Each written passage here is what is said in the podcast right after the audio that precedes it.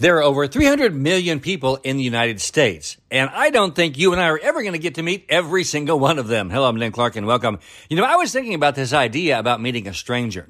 Everyone has a past. That person that you meet, no matter where you're at when you're traveling, has a past, and you have no idea what their past is like. Really, you can't live it for them. All you really are familiar with is your own past and your own way of thinking about the world. Think about it. There are over 300 million different ways of looking at the world because everyone has a different way of looking at the world because it's their own past, it's their own experience.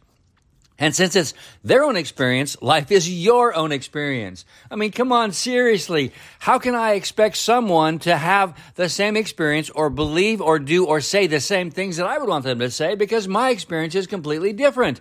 I mean, really, when you think about how the world is so massively constructed with all these individuals everywhere, I think it's fascinating that there are so many different ways of being a human being. So the next time you meet someone that you don't know, take time to get to know them and understand them because their path is so different than yours. Learn how to love them from who they are. I love you. I'm Dan Clark.